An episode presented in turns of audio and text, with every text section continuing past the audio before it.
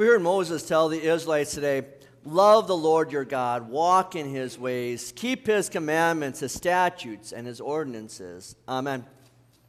My dear Christian friends, perhaps you know someone who suffers from PTSD, post traumatic stress disorder. PTSD can often affect uh, soldiers and frontline workers like police officers, firefighters, medical personnel. Symptoms of PTSD can include physical pain, nightmares or flashbacks, depression or anxiety, withdrawal, avoidance, repression, guilt, or shame. But maybe you didn't realize that PTSD can also affect ordinary people who have suffered through extraordinary trauma.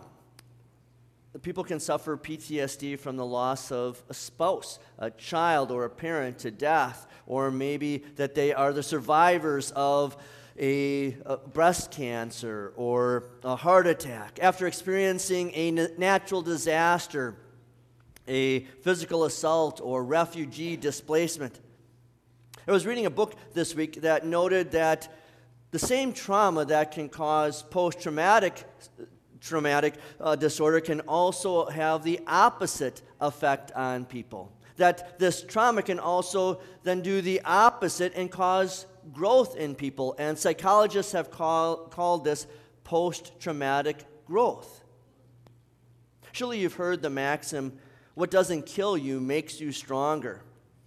Psychologist Richard Tedeschi explains it has only been in the last 25 years or so that this phenomenon, the possibility of something emerging from the struggle with something very difficult, has been the focus of systemic theorizing and empirical investigation.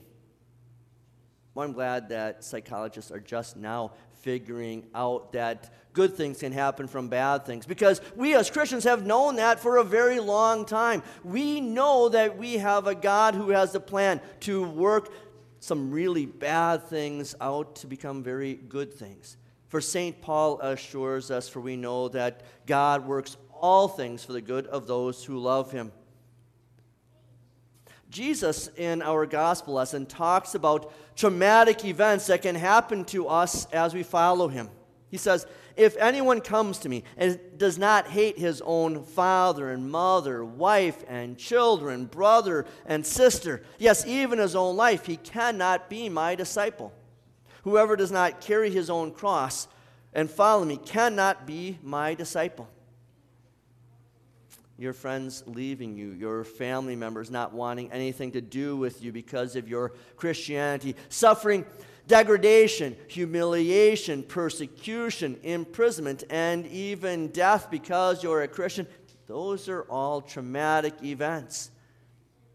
Jesus is not talking about minor inconveniences here. He's not referencing you losing your Twitter account or your Facebook posts or having your family upset at you, or even you losing your civil rights. This is you. Uh, this is you no longer having your son speak to you because you have tried calling him to repentance for moving in with his girlfriend.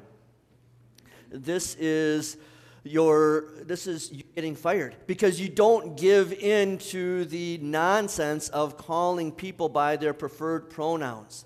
This is your college student having to decide whether she is going to keep her head down and her mouth shut in her woke classrooms, or if she is going to speak up and speak the truth and love and know that she is going to be ostracized for that.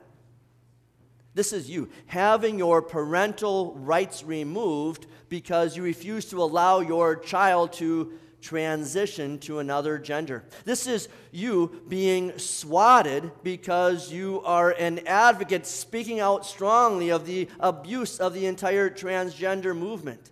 And if you don't know what swatting is, it's when people make a false call to 911, having the police come to your house, hoping that there will then be trauma this is your church where you worship, or the pregnancy counseling center where you volunteer being defaced or broken into or firebombed because they are strong advocates for being pro life.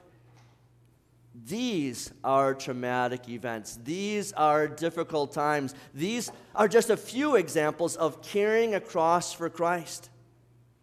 And Jesus warns that about these traumatic events because he knows the kind of people we are. He knows that we are lukewarm Christians, timid Christians, neuter Christians, unsalty Christians.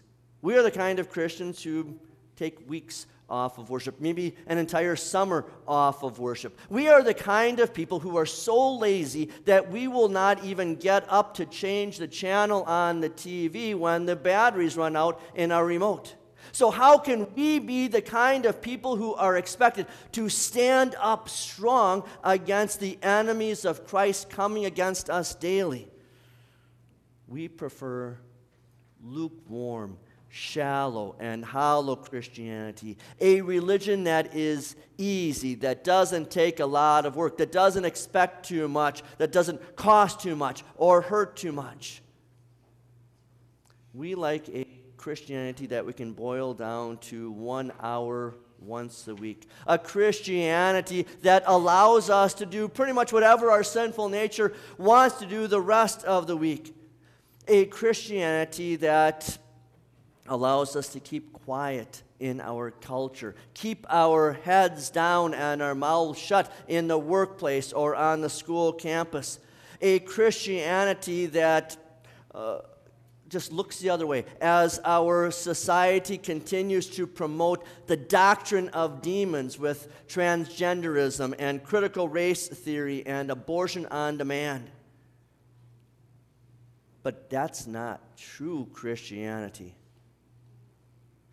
and our world sees through our shallowness and our holiness, our, our hollowness. It sees that our faith is lacking in all of these ways. It sees that we prefer an easy Christianity, and easy doesn't mean better, it just means lazy.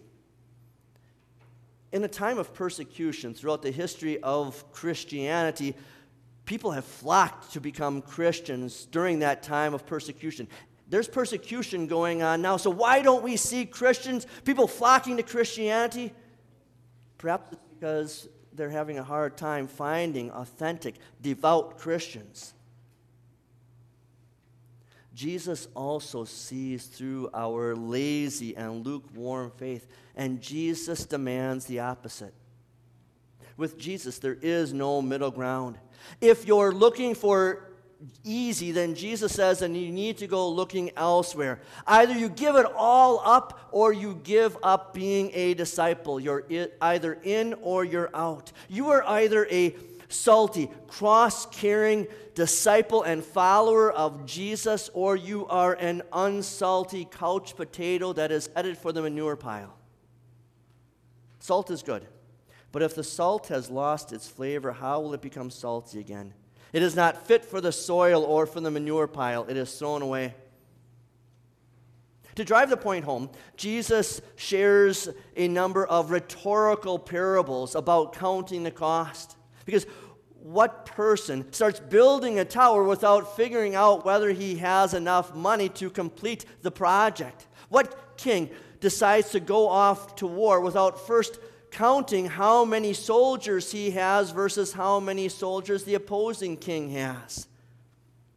Jesus summarizes the point of these parables saying, So then, any one of you who does not say farewell to all of his possessions cannot be my disciple. So either you give it all up for Jesus, your family, your friends, your possessions, even your own life, or you cannot be his disciple. St. Augustine puts it succinctly Christ is not valued at all unless he is valued above all. And Jesus is warning us about these traumatic events that are in our present and can be in our future. But can you be the kind of disciple that Jesus wants? Who of you, after hearing what Jesus expects of you, is so eager to raise your hand and sign up on the dotted line? Look at us. We are afraid. We are lazy. We want everything to be easy. We have to admit it. We cannot be the kind of disciples that Jesus desires.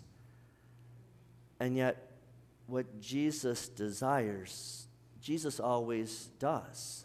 Jesus desires us to be his cross carrying disciples. He doesn't force us to be his cross carrying disciples, but once the Holy Spirit has converted us to faith, we don't volunteer to carry a cross. Instead, Jesus decides to put a cross on us. He creates faithful disciples, He changes us into committed Christians. In our text, Jesus is headed up to Jerusalem to go to the cross, to lay down his life, to become the atoning sacrifice as the Lamb of God who takes away the sin of the world. From eternity, he has already counted the cost of that cross. Jesus has run the numbers in collaboration with the Father and the Spirit, and he knows that he is already willing to have his Father forsake him on on Golgotha. He lays the foundation for the entire Christian church built upon his death and resurrection. He is the King of Kings who is going into battle against the prince of this world. He is the lion of Judah going up against the red seven headed dragon of the devil. The lion's angels are on one side, and the dragon's demonic forces are on the other. And while the crowds were coming to Jesus to beg for miracles and divine favors, Jesus is about to carry out the miracle of the divine dying on a cross, of the Lord of life dying a very human death. And while Jesus knows that you and I are going to continue to beg for Him for divine miracles, asking for an easier life and for a lot less stress, Jesus goes to the cross to be able to bring about an eternal life that will always be easy and there will never be any kind of stress.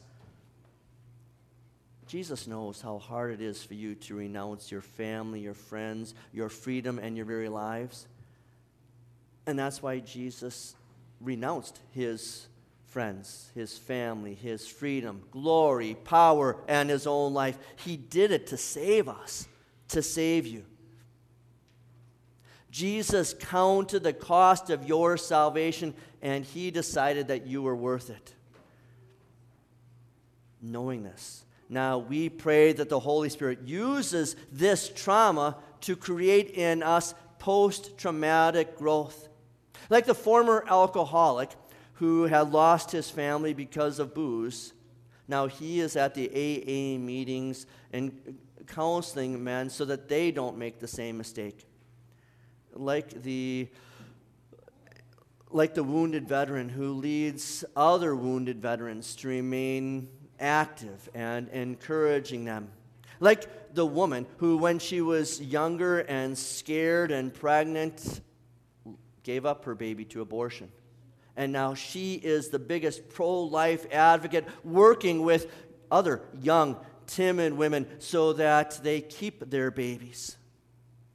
The Lord uses these traumatic events for growth, for better, stronger encouragers and advocates. As a post traumatic growth Christian, you are willing to give up your money and your possessions because you've already been given a kingdom. Because what heir of a king tries to hoard all kinds of stuff because he or she already has everything that they need for this life and the life to come. As a post traumatic growth Christian, you can be willing to give up your family and put God first because God has already given you a new family, a new family that includes the saints and the martyrs that have come before us a new family, not built on blood or DNA, but built on the waters of baptism and the blood of the Son of God. A post traumatic growth Christian, you can give up your freedom and your life because Jesus Christ has freed you from your sin and given you a new life. He has given you a new life, a new life that is as a faithful follower a dedicated disciple and a committed Christian. Jesus does not demand that you be his disciple. And there's no bait and switch, no fine print, no sticky stipulations. Jesus is very honest and upfront with what he expects of you. This is not reality TV where there really isn't any re- reality. Jesus is telling you about true reality, and that reality is hard. Admit it, we wanted to live in a fantasy world, but Jesus calls you to live in a real world. A real world that hates Christ and hates Christians. But Jesus calls you to give up the old and make believe life for a real life that Christ says is going to be hard. But it's a new life, a better life, an eternal life, a life filled with trauma but we pray that the Holy Spirit uses this trauma for growth. Growth in you, growth in your family, growth in your family's faith, growth in God's kingdom. Amen.